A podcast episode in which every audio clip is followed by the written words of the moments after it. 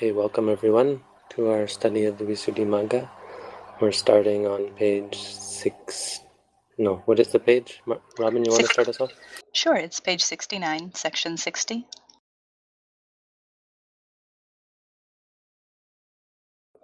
The open air dweller's practice is undertaken with one of the following statements I refuse a roof and a tree root, or I undertake the open air dweller's practice. An open air dweller is allowed to enter the Uposatha house for the purpose of hearing the Dhamma or for the purpose of the Uposatha.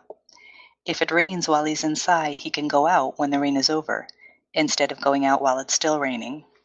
He is allowed to enter the eating hall or the fire room in order to do the duties, or to go under a roof in order to ask the elder bhikkhus in the eating hall about a meal, or when teaching and taking lessons, or to take beds, chairs, etc., inside that have been wrongly left outside.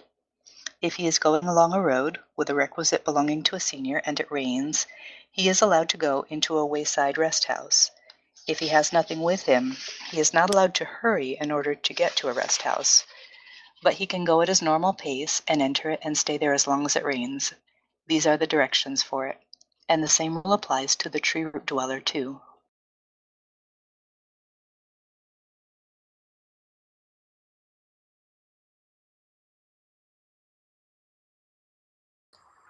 Is it me next? It's you next, Sanka. Yeah, uh, okay. Uh, this has three grades too. Herein, uh, one who, herein one who is strict is not allowed to live near a tree or a rock or a house. You should make a rope tent, try it out in the open, and uh, live in that. The medium one is allowed to live near a tree or a rock or a house, so long as he is not covered by them. The mild one the mild one is allowed these: a rock overhang without a drip ledge cut in it, a hut of branches, a cloth uh, stiffened with paste, and a tent uh, treated as a fixture that has been left by field workers and so on. The moment any of these uh, three goes under a roof or to a tree root to dwell there, his ascetic practice is broken. The reciters of uh, Anguttara say that it is broken as soon as he knowingly meets the dawn there. This is the breach in this case.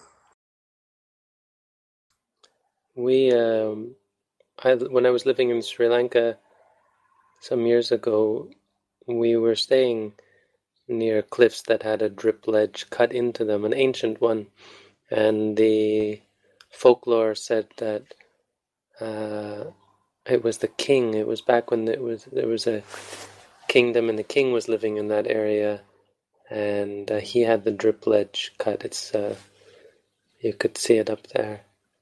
This is actually how it's um, how people lived way back when. They would uh, just chisel um, an eaves in because all it takes is enough to make the rain go sideways instead of down. Otherwise, you get drips all over the place. You remember the name of the King Bhante? I don't think I was ever told it. Alright.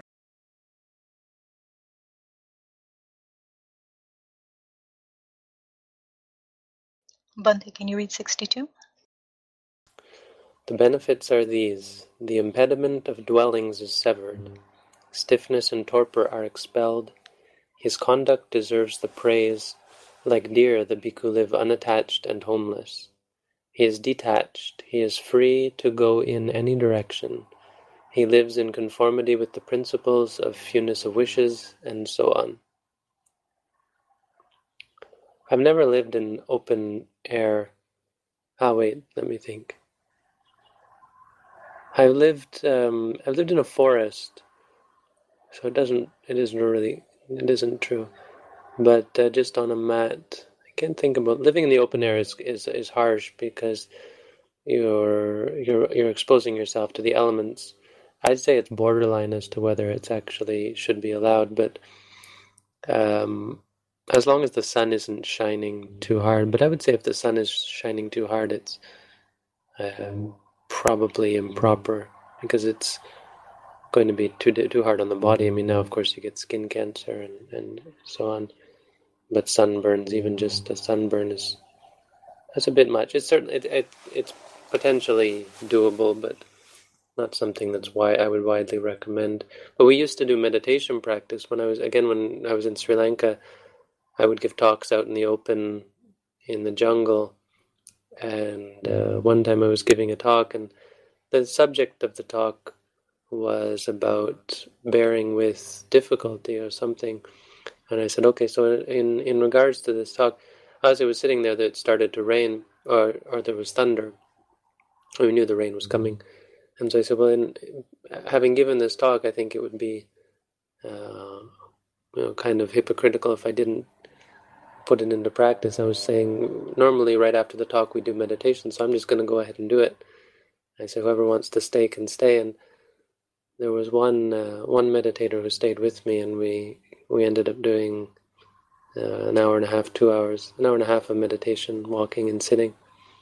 And the rain wasn't so bad, but the the hard part was the lightning because it was all around us and it was very very close. So the potential for getting struck by lightning was higher than normal, and it was it was really more of a meditation on uh, the the inevitability of death or the the closeness how how easy it is to die. So meditation on death and acknowledging fear and that kind of thing.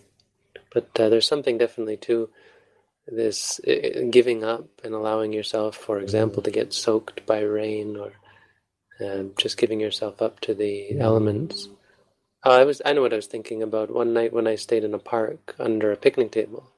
So again, not really in the open air because there was a picnic table, but it was more just to hide, actually, because it was in a city and they didn't want people to see me. But uh, there's something so freeing about just being able to live without having any shelter or any protection. It's quite, uh, quite a, uh, a practice. Are there people who do that? Are there people who do that for years, or back in the Buddhist time, were there people who did that for years? As I said, living the Buddha didn't even recommend living in the open air. There's times where he talked about it as being an ascetic practice that he tried. He recommended living at the foot of a tree, you know, having some shade, but uh, and some protection from rain and, and so on, because it's uh, it, you know living except in these special circumstances where one is doing the dhutangas and really doesn't have anything else to concern themselves about, it's impractical because your robes stay wet during the rainy season, for example.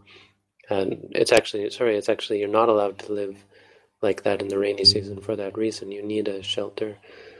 But, um, and, because, of the heat, probably more the heat, because they'd only do this during, if they did this practice, they'd only do, it during the time it wasn't raining. So I'd be more concerned about the, the sun, getting sunburnt and getting uh, heat stroke and so on.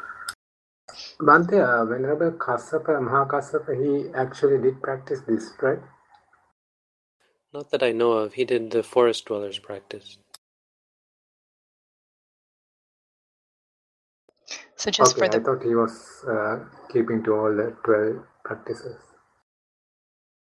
I don't know. I, I, I can't think off the top of my head of anyone who actually practiced the open air um, dwellers practice. But you know, they're monks today. It, it's been an ongoing practice. There are monks who practice a lot of these. At the end, you're going to see he's going to enumerate how to practice all of them. You can't actually practice all of them. This one especially is it's in conflict with some of the others. But um, you know, it's uh, people do undertake to practice this for sure.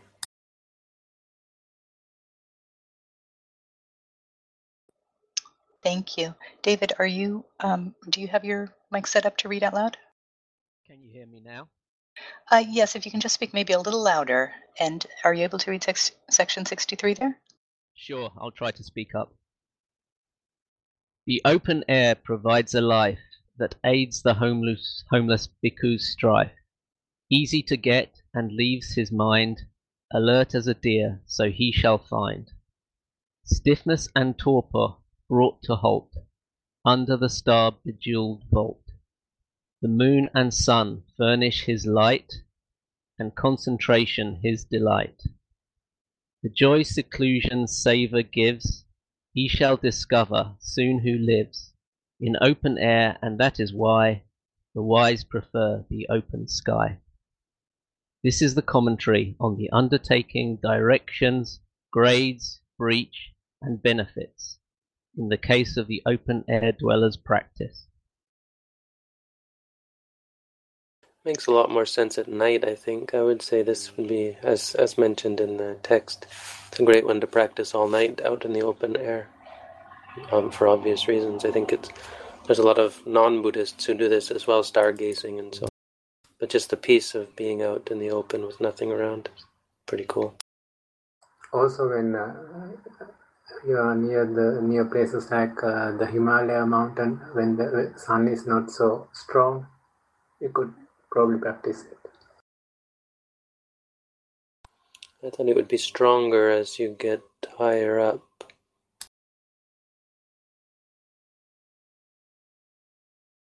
Thank you. Glenn, can you read 64? Um, section 9. The charnel ground dwellers practice is undertaken with one of the following statements. I refuse what is not a charnel ground, or I undertake the charnel ground dweller's practice. Now, the charnel ground dweller should not live in some place just because the people who built the village have called it the charnel ground, for it is not a charnel ground unless a dead body has been burnt on it. But as soon as one has been burnt on it, it becomes a charnel ground. Even if it has been neglected for a dozen years, it is so still. This is a fun one. This is one that's often practiced in Asia, but it has a lot more significance there. One thing that I think Western Buddhists don't know or or appreciate is how afraid of ghosts people in Asia generally are. It struck me as incredible, really, how serious they take uh, the existence of spirits, malevolent spirits, and demons. so, uh, what was I oh, in Sri Lanka? Uh, the monk I was living with, he's a really good monk and a good meditator, but we were having a discussion, and I can't remember what I think it was about living in the cave, and it was such a such a funny conversation. He said something like, uh, um, "You know, there's there's there's spirits in in the cave that you're in, or something like that." And I said, "Oh." um, are you afraid of spirits? And he looked at me and he was so serious and he said, well, yes, of course. It, it, it's like they really are very much afraid, much more than in the West. You know, Western people do get afraid of ghosts and afraid of the dark and so on, but it really is a whole other level. Thai people refuse to stay, often will refuse to stay alone in their huts. Um, and will, refuse to stay in forest monasteries or so on. I was uh, living alone in the jungle, and that kind of thing is just, even for most monks, well, for many monks, it's unthinkable because of the the fear of, of the dark. Um, but so living in a charnel ground is, is the epitome of that, and it's it's a huge deal. Uh, I remember one night spending in a place where they burnt dead bodies. It was actually an old, um, no longer used area, but the cement was still there and everything was all set up to where to be a place where they would burn bodies. Maybe they were still using it. But there is something powerful there, and there potentially, you can imagine that there were would be spirits hanging out in such a place.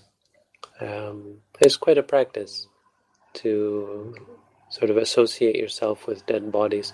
Another thing is, um, like in the monastery I was in in Sri Lanka, the monk who was the abbot at the time passed away while I was there, and we burnt his body, or they burnt his body. I was suffering from dengue at the time.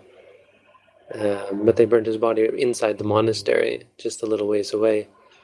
And I had another conversation with the the the monk who then became the abbot, um, and again, he was. We were talking about the idea of staying all night next to the body, and for me, it just didn't seem like that big of a deal. But it was a. He said, you know, to him, it was it, it was a big thing to sit next to a, a, a dead body. It's uh, there's a lot of there's a lot of fear of of spirits but the, the, the key here, of course, is its association with death. In uh, in terms of the, the ancient tradition, it's the reflection on death that uh, mean, makes living in a charnel ground so appealing. Saw some um, really funny, really humorous Thai commercials, TV commercials, and they were kind of filled with, with that. It was like a whole series of them. They were kind of filled with uh, spirits and people being afraid. And I seem it seemed to be like the Thai people were making fun of, you know, that that particular thing. That there is so much fear of spirits, but they're really funny commercials. Yeah, I don't know that I've ever seen those Thai Thai commercials. Are generally very clever, but uh, it's yeah, it's it's amazing how big of a deal it is. Uh, fear of spirits. Definitely. Thank you. John, can you read 65? One who dwells there should not be the sort of person who gets walks, pavilions, etc. built, has beds and chairs set out, and drinking and washing water kept ready.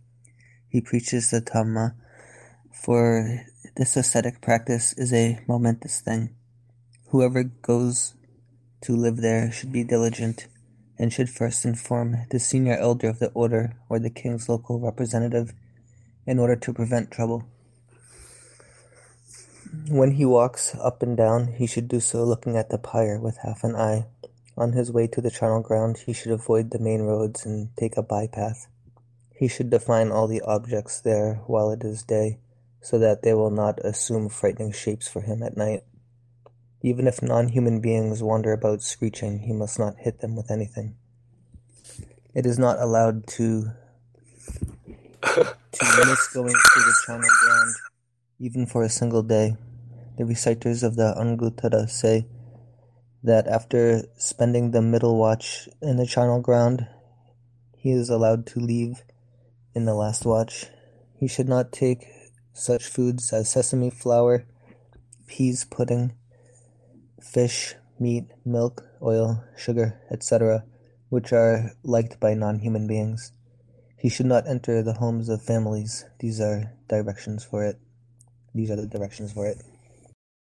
Yeah, that's. Um, I think the, the, the opposite or the other side of what I was talking about earlier is that uh, probably we in the West are far too ignorant of the actual existence of these sorts of beings. Like the understanding really is that such beings abound in these places, and uh, I think it has to be. You have to meet somewhere in the middle where you appreciate the fact that they are there, but um, learn to overcome the fear. I think certainly people in the West, when they do have, are confronted with uh, sort of a, perception that such beings do exist, they become as freaked out as people in the East. We just sort of tend to not think of them as even existing.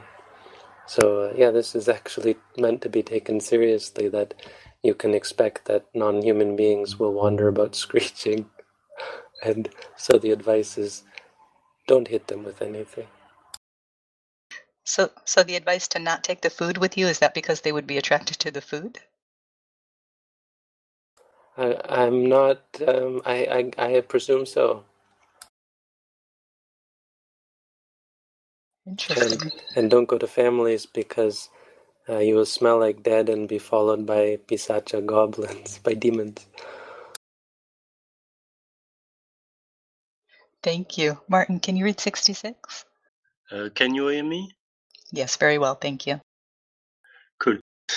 Um, this has three grades too. Herein, one who is strict should live where there are always burnings and corpses and mourning. The medium one is allowed to live where there is one of these three. The mild one is allowed to live in a place that possesses the bare characteristics of a charnel ground already stated. When any one of these three makes his abode in some place not a charnel ground, his ascetic practice is broken. It is on the day on which he does not go to the charnel ground, the Anguttara reciters say, This is the bridge in this case.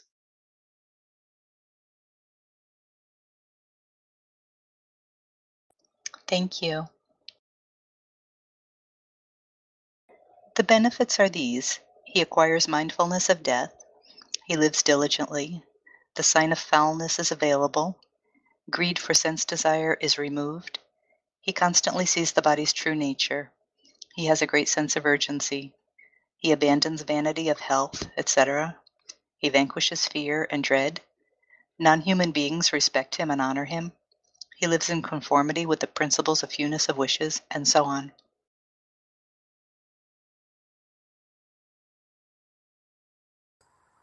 Uh, even even even in sleep, the dweller in a charnel ground shows note of negligence, for death is ever present to his thought.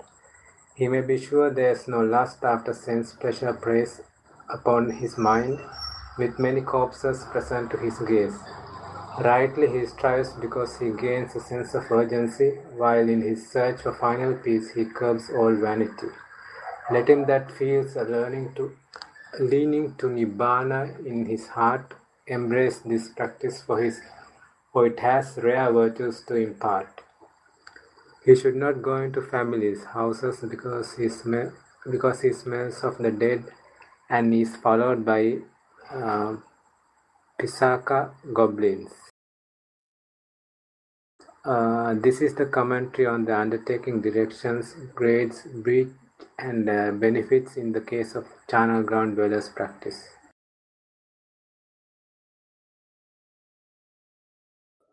Thank you. Suri, can you read 69? The any bad user's practice is undertaken. No. I. Okay. The any bad user's practice is undertaken with one of the following statements. I refuse greed for resting places, or I undertake the any bad user's practice. The any bad user should be content with whatever resting place he gets. Thus, this falls to your lot. He must not make anyone else shift from his bed. These are the directions. Thank you. Tina, can you read 70? Um, can you hear me? Yes, very well. Thank you. Okay. This has three grades too. Herein, one who is strict is not allowed to ask about the resting place that has fallen to his lot. Is it far, or is it near, or is it infested by non-human beings, snakes, or and so on? Or is it hot? Or is it cold? The medium one is allowed to ask, but not to go and inspect it. The mild one is allowed to inspect it and if he does not like it, to choose another. As soon as greed for the resting places rises in any one of these three, his ascetic practice is broken.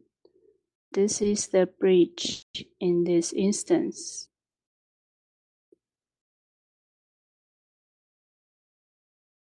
Thank you. Bhante, can you read 71?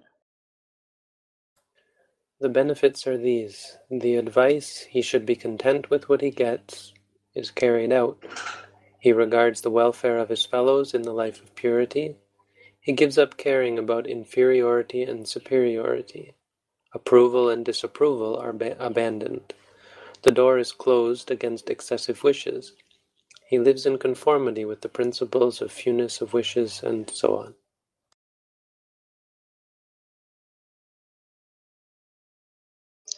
Thank you. David, can you read 72? Sure. One vowed to any bed will be, content with what he gets, and he can sleep in bliss without dismay, on nothing but a spread of hay.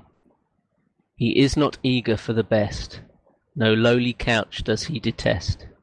He aids his young companions too, so that the monk's good life are new.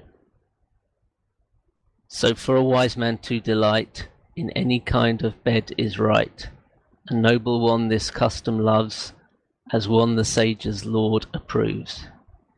This is the commentary on the undertaking, directions, grades, breach, and benefits in the case of the any bed user's practice. Thank you. Glenn, can you read 73? Section 13. The sitter's practice is undertaken with one of the following statements. I refuse lying down, or I undertake the sitter's practice. The sitter can get up in any one of the three watches of the night and walk up and down. For lying down is the only posture not allowed. These are the directions.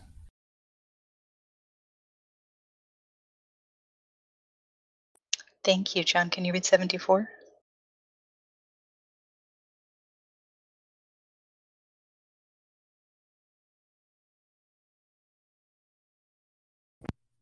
This has three grades too. Herein, one who is strict is not allowed to backrest, or cloth band, or binding strap to prevent while falling asleep. The medium one is allowed any of these three. The mild one is allowed a backrest, a cloth band, a banding strap, a cushion, a five limb and a seven limb. A five limb is a chair made with four legs and a support for the back. A seven limb is one made of four legs, a support for the back, and arm support on each side.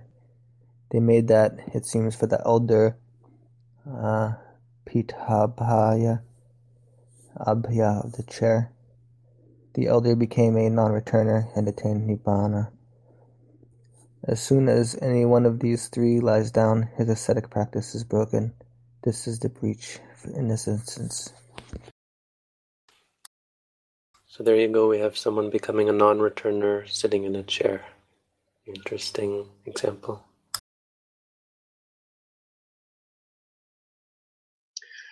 The benefits are these. The mental shackle described thus. It dwells indulging in the pleasure of lying prone, the pleasure of lolling, the pleasure of torpor, is, uh, is severed. His state is, is suitable for devotions to any meditation subject. His deportment inspires confidence. His state favors the application of energy. He develops the right practice. Note that this um, isn't exactly saying not to sleep. It's uh, I did this once. Um, I wasn't on a retreat, but I just decided we were doing. It was the same time I was living in the forest, just on a mat. I went to this. They have this uh, yearly thing where they, the monks get together and try to purify their morality. So they'll they'll practice a little more strictly than uh, before. And I showed up with a tent and a thermarest and a sleeping bag and all this stuff, and and saw there were uh, other monks living in in uh, these leaky leaf and straw huts, and some monks just living, I think, just out in the in the open, maybe under a tarp or something. And uh, it just struck me how how silly it was to bring all this gear. So I donated it all to the monastery, and just set up a mat and and stayed for ten days on this mat with just my robes, I think, as blankets and uh, somewhere near the end, or maybe the whole way through, but for for quite a few nights, me and another monk, we would just we, we did this practice where we just sit, and it doesn't mean you don't fall asleep. We did fall asleep, but you fall asleep sitting up. Uh, I didn't even use a back rest like sitting against a tree or anything. I just got good at falling asleep sitting up. Um, and so you'd think that's kind of defeats the purpose, but it doesn't really. You can't sleep for hours and hours on end when you're sitting up. The most you can probably get is, I think, maybe an hour and a half or maybe a couple hours if you're good. But uh, you sleep just as much as you need, and your body doesn't let you sleep anymore because it's not a very comfortable position. And so then you can get up and, and keep doing your practice.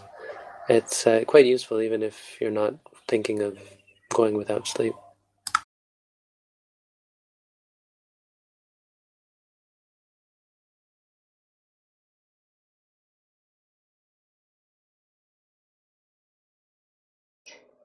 A question, Bhante. Is lying down forbidden in meditation?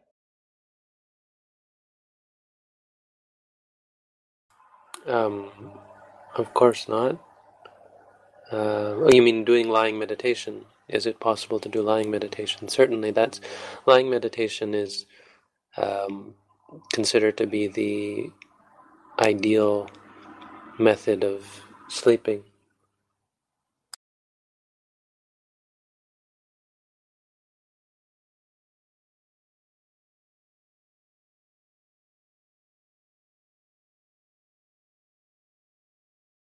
Okay. Uh, we are on page 73, section 76.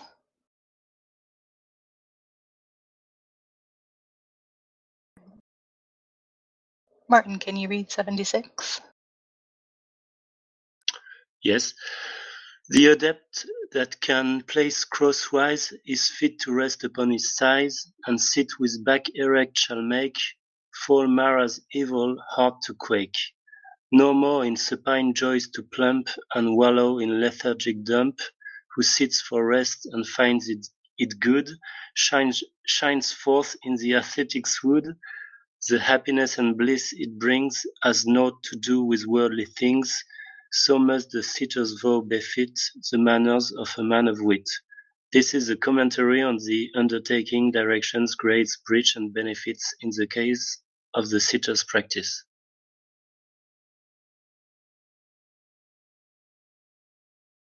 Thank you. R. Gilmore, can you read 77? Sure. Can you hear me? Yes, very well. Yes, thank very you. well, thank you. Okay. Now, there is a commentary according to the stanza. For, as to the profitable triad, I'm confused. What are these numbers referring to? I'm not sure. Um, four, as to the profitable triad, five, ascetic, and so on distinguished, six, as to group, and also seven, singly, the exposition should be.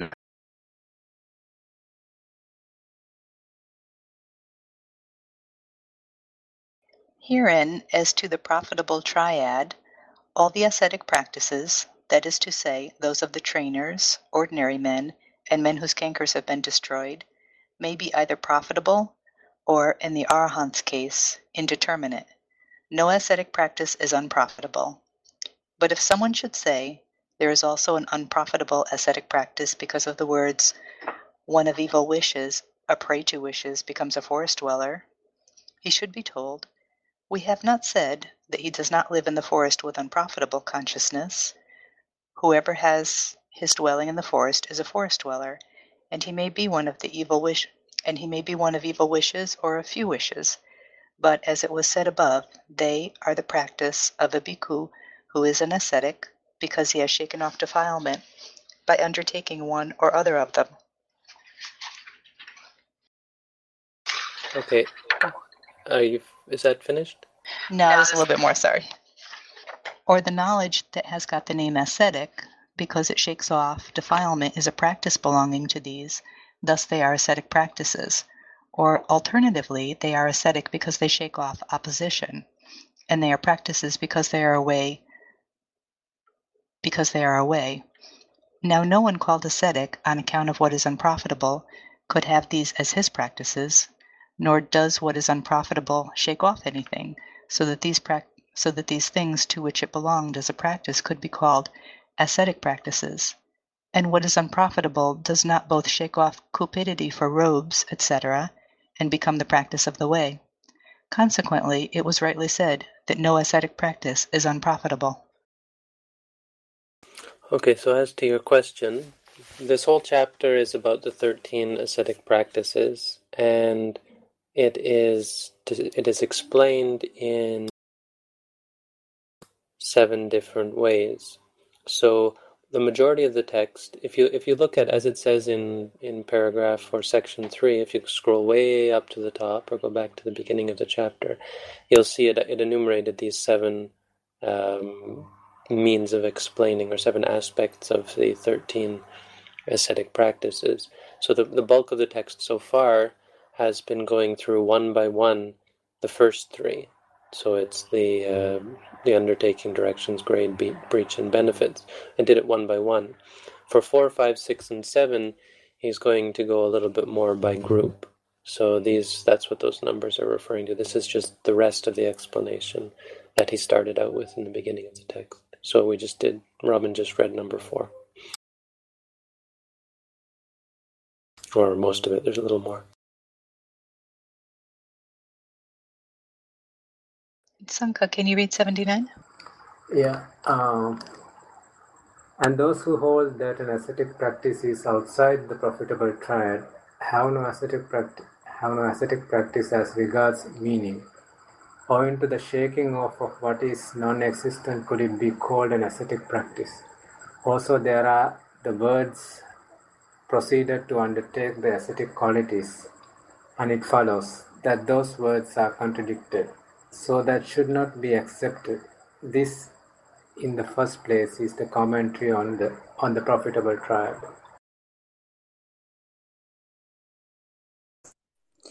As to ascetic and so on distinguished, the following things should be understood.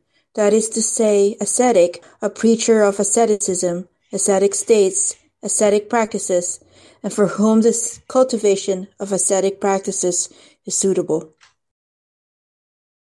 Herein, ascetic means either a person whose defilements are shaken off or a state that entails shaking off defilements.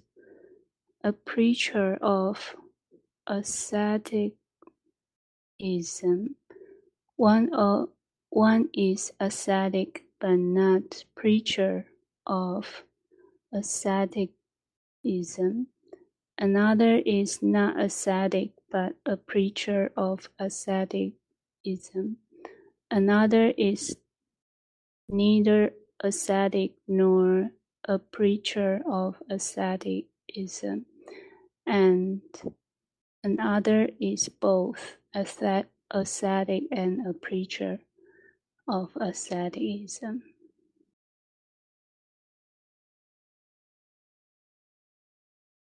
Thank you. Bhante, can you read 82?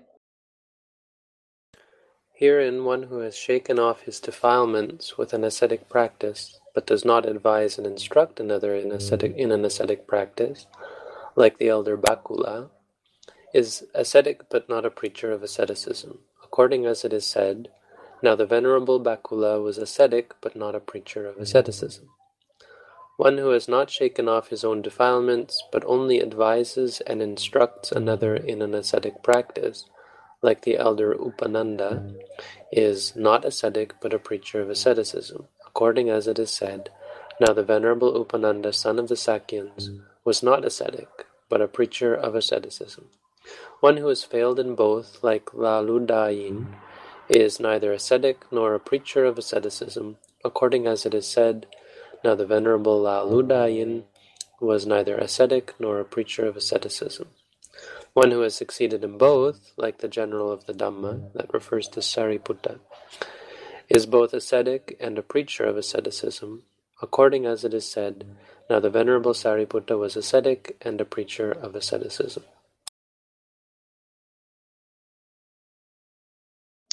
Thank you. David, can you read 83? Ascetic states.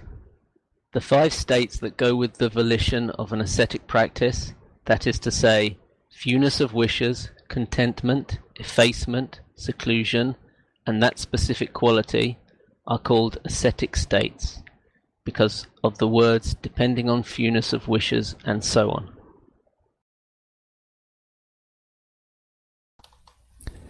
Herein, fewness of wishes and contentment are non-greed. Effacement and seclusion belong to the two states, non-greed and non-delusion. That specific quality is knowledge. Herein, by means of non-greed, a man shakes off greed for things that are forbidden. By means of non-delusion, he shakes off the delusion that hides the dangers in those same things. And by means of non-greed, he shakes off indulgence and pleasure due to sense desires that occurs under the heading of using what is allowed. And by means of non-delusion, he shakes off indulgence in self-mortification that occurs under the heading of excessive effacement in the ascetic practices. That is why these states should be understood as ascetic states.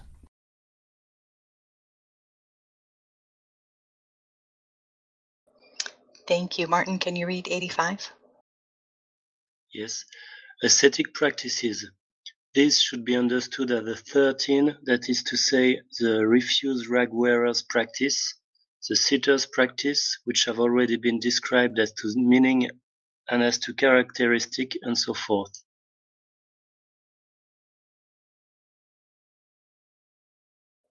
Thank you. R. Gilmore, can you read 86?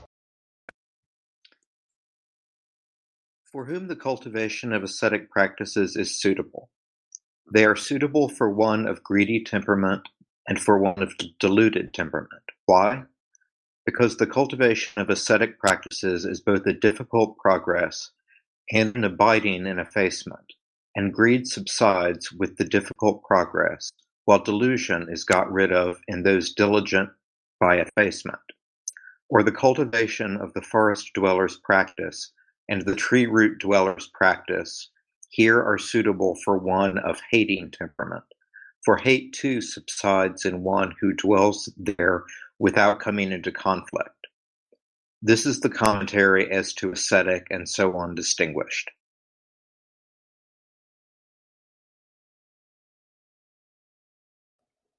Six and seven, as to groups and also singly. Now, six, as to groups, these ascetic practices are in fact only eight, that is to say, three principal and five individual practices. Herein the, herein the three, namely, the house to house seeker's practice, the one sessioner's practice, and the open air dweller's practice, are principal practices. For one who keeps the house to house seeker's practice will keep the alms food eater's practice, and the bowl food eater's practice, and the later food refuser's practice will and the later food refuser's practice will be well kept by one who keeps the one sessioner's practice. And what need has one who keeps the open air dweller's practice to keep the tree root dweller's practice, or the any bed user's practice? So there are these three principal practices that, together with the five individual practices, that is to say, the forest dweller's practice, the refuse rag wearer's practice, the triple robe wearer's practice, the sitter's practice, and the charnel ground dweller's practice, come to eight only. Again they come to four, that is to say, two connected with robes, five connected with alms food, five connected with the resting place, and one connected with energy.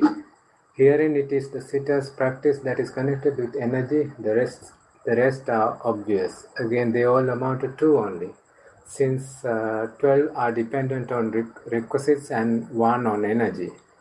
Also, there are two according to what is and what is not to be cultivated. For when, for when one cultivating an ascetic practice finds that his meditation subject improves, he should cultivate it. But when he is cultivating one and finds that his meditation subject deteriorates, he should not cultivate it. But when he finds that whether he cultivates or not, whether he cultivates one or not, his meditation subject only improves and does not deteriorate, he should cultivate them out of, out of compassion for later generations. And when he finds that whether he cultivates them or not, his meditation subject does not improve, he should still cultivate them for the sake of acquiring the habit of for the sake of acquiring the habit for the future. So they so they are of two kinds, as what is and what is not to be cultivated. And all are of one kind as volition, for there is only one ascetic practice, namely, that consisting in the volition of undertaking. Also, it is said in the commentary, it is the volition that is the ascetic practice, they say. singly with thirteen of bhikkhus, eight for bhikkhunis, twelve for novices, seven for female probationers and female naives, and two for male and female lay followers. There are thus forty-two. Can I just ask what a probationer is?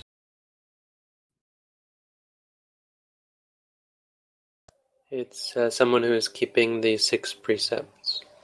The point is, before becoming a bhikkhuni, they had a a stipulation that she had to go without uh, food in the evening for a period of two years to ensure that she wasn't pregnant, I believe.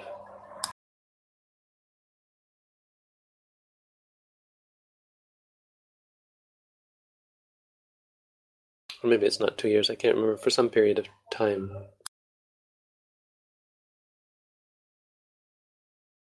Thank you, Bhante. Can you read 91? If there is a charnel ground in the open that complies with the forest dweller's practice, one bhikkhu is able to put all the ascetic practices into effect simultaneously. Right, so it's possible to practice all of them. Um, which is interesting because how could you live at the how could you both live in the open air how can you live in the open air and the root of a tree? How is that possible? I'm not sure. But the two namely the forest dwellers practice and the later food refusers practice are forbidden to bhikkhunis by training precept. And it is hard for them to observe the three namely the open air dwellers practice the tree root dwellers practice and the charnel ground dwellers practice, because a bhikkhuni is not allowed to live without a companion, and it is hard to find a female companion with like desire for such a place, and even if available, she would not escape having to live in company. This being so, the purpose of cultivating the ascetic practice would scarcely be served. It is because they are reduced by five, owing to this inability to make use of certain of them, that they are, un- they are to be understood as eight only for bhikkhunis.